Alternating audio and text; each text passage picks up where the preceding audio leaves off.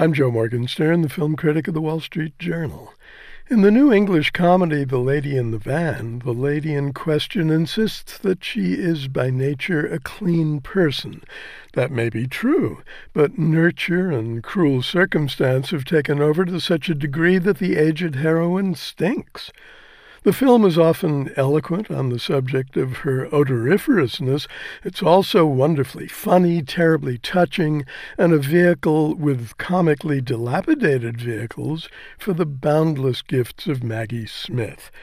She plays a woman called Miss Shepherd, at least that's what she's called at first by a luckless writer named Alan Bennett after she decides to park the shabby van that she calls home in front of his home in a gentrifying district of London in 1979.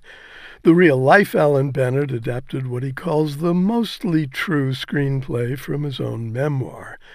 As it turns out, Miss Shepherd has other identities, at least two other vehicles, and a past that goes a long way toward explaining her blighted present.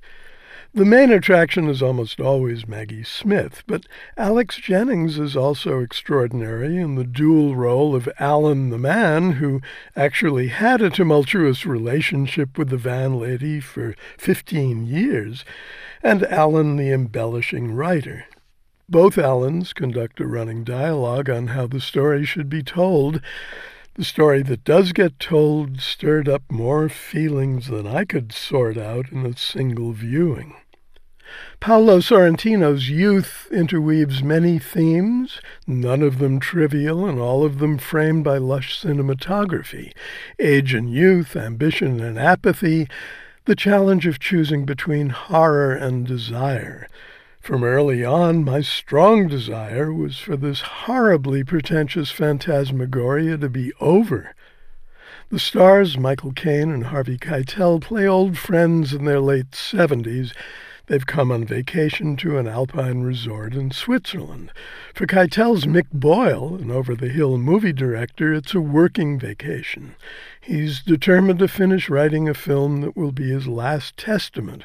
For Caine's Fred Ballinger, it's a withdrawal from the life he once led as a renowned orchestra conductor and composer. Tell them to forget me, he says to an emissary from Queen Elizabeth He's come with an offer of a knighthood if Fred will conduct one last performance of his most popular composition for Prince Philip's birthday. Like Sorrentino's previous film, The Great Beauty, this one is full of Fellini-esque flourishes, plus glib existentialism juxtaposed with synthetic optimism. The supporting cast includes Rachel Weisz, Paul Dano, and Jane Fonda, but they, like Caine and Keitel, are stuck with English language dialogue that's neither profound as it pretends to be, nor colloquial as it needed to be. We're all just extras, Mick says at one point. No, we're not, but we can't play meaningful roles without meaningful words. I'm Joe Morgenstern. I'll be back on KCRW next week with more reviews.